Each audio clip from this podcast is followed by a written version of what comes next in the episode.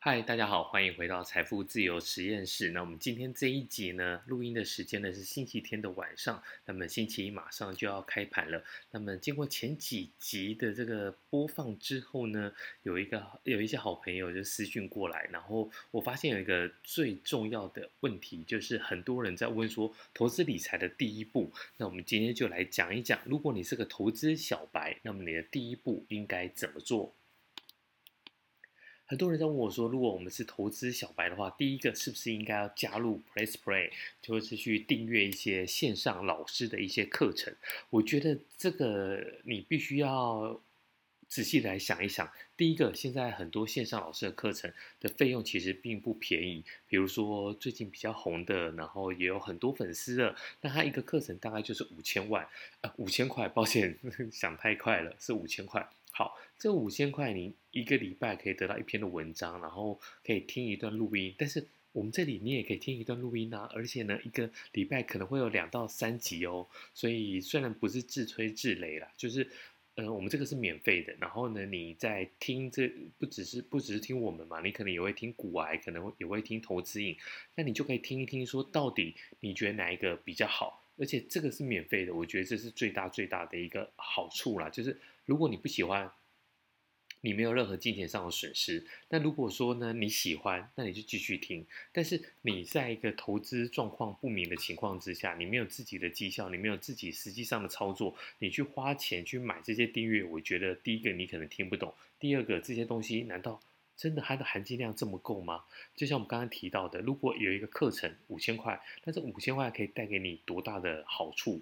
我觉得这个是。很重要要考虑的一个 CP 值啊，那对投资小白来讲，我觉得第一步是买书。你说出一本书，它可能会要里面至少要六万字。如果你买一本书，里面都是图片，都是图卡，然后呢，字的间距很大。段落很大，然后里面的肉不够饱实的话，那你当然就不用买。但其实我觉得现在在市面上面，包括上流哥啊，然后包括艾谢克的一些总经的书，如果你是一个财经小白，你真的花个三百块、三百五十块去买一本书，你仔细的看两遍，看完之后呢，我觉得你一定会蛮有收获的。好，这是第一步。那财经小白的第二步呢，就是拿钱丢入市场。你不要去网络上面，然后做一些模拟的一些投资，然后模拟的排名，我觉得这一点意义都没有。因为你在网络上面，你不管你用了什么策略，你不是真金白银，你的心态上并不会有波动。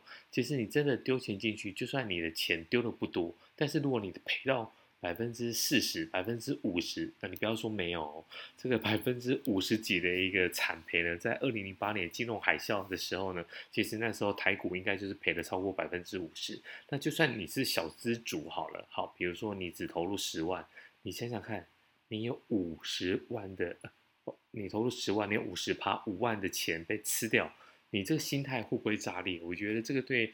一般人来讲的话，就是一个很大的一个关卡，一个考验。但是你为什么要赶快投入市场？因为你现在赔也赔不多。如果你不赶快投入市场，然后你想说好，我就等等到我存到第一桶金一百万，你想想看，如果一百万你赔掉五十，我想这可能不是心情上的炸裂，你可能整个人就已经会飞到天空上去了。所以这对一般人来讲，你越早投入市场。有两个好处，第一个，你赶快让你的钱去帮你打工，让你的钱在这个风险股票上、风险资产股票或者是 ETF 上面呢，你来帮你赚钱。但如果不幸你赔钱的话，你也要感谢你现在投入的金额并不大。如果你是在很大的一个金额上面，然后变成有一个很大的一个损失，就算你没有 cash out，你的未实现损失过大的话，我觉得这对你自己来讲也是一个会很大的一个。对心理来讲，甚至以后你可能都不敢、不太敢投资了。所以呢，我觉得以上两点就是投资小白你应该做的事情，而不是先花钱去买订阅。那很多人会问你说：“啊，那我买订阅是不是跟着走？”其实你真的觉得买订阅，然后他讲的他买了些什么，他真的有买吗？或者是他买的部位大不大？我觉得这个是一个很大的一个问题，就是说我今天丢一个对账单出来，好，我今天买了零零五零，或买了五零零五六，那你到底买多少张？就算你今天真的丢一个对账单说好，你买了这么多张，比如说你买一百张，然后呢，你被人家质疑的时候，你又再丢个对账单说哦没有没有，我之前就已经出清了。你我觉得这一而再再而三的发生这件事情，其实。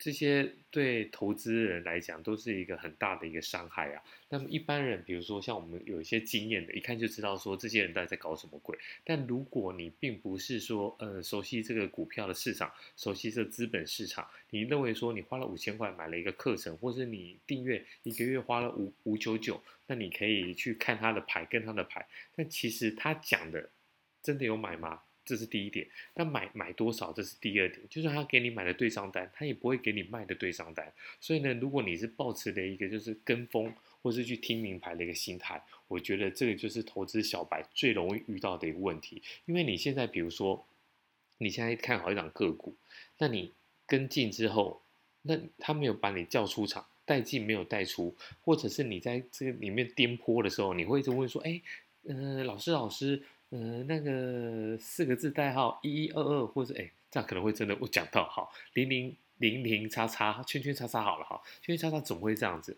其实短期上面，如果真的你去跟了一档股票，然后短期上面的大赚或是大赔，你在一个礼拜之内，其实你都可以把它认为这只是一个一般的杂讯。为什么呢？因为它很有可能是在分点筹码上面真的有人在操作，也真的。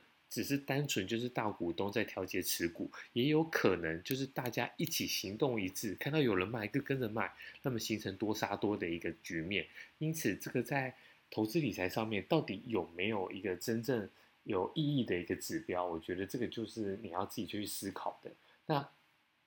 你先做我们刚才讲的那两点。第一个，买本书。你想要玩当冲的，没问题啊，你就去买当冲的书。你想要玩价值投资的，你就去买价值投资的书。你想要玩波段的，各式各样，你成品博客来走一趟，或者是网络上面看一圈，都有各式各样的书来选择。你就买了一本书，看好之后呢，投一点钱。你现在这样台股是一张一千股嘛？你不用买到一千股啊，你买个十股，买个一百股，你丢点钱试试水温，我觉得这个对你来讲会是一个比较大的一个帮助。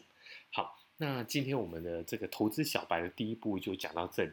那我们接下来的话，如果你想要听什么样的一个内容，或是什么样的题目，那么欢迎你在 Apple Podcast 上面就是五五星留言分享。那你留言之后呢，我们来看看看哪个题目大家最有兴趣，那我们就继续来讲那个题目。好的，那今天的财富自由实验室就讲到这里，拜拜。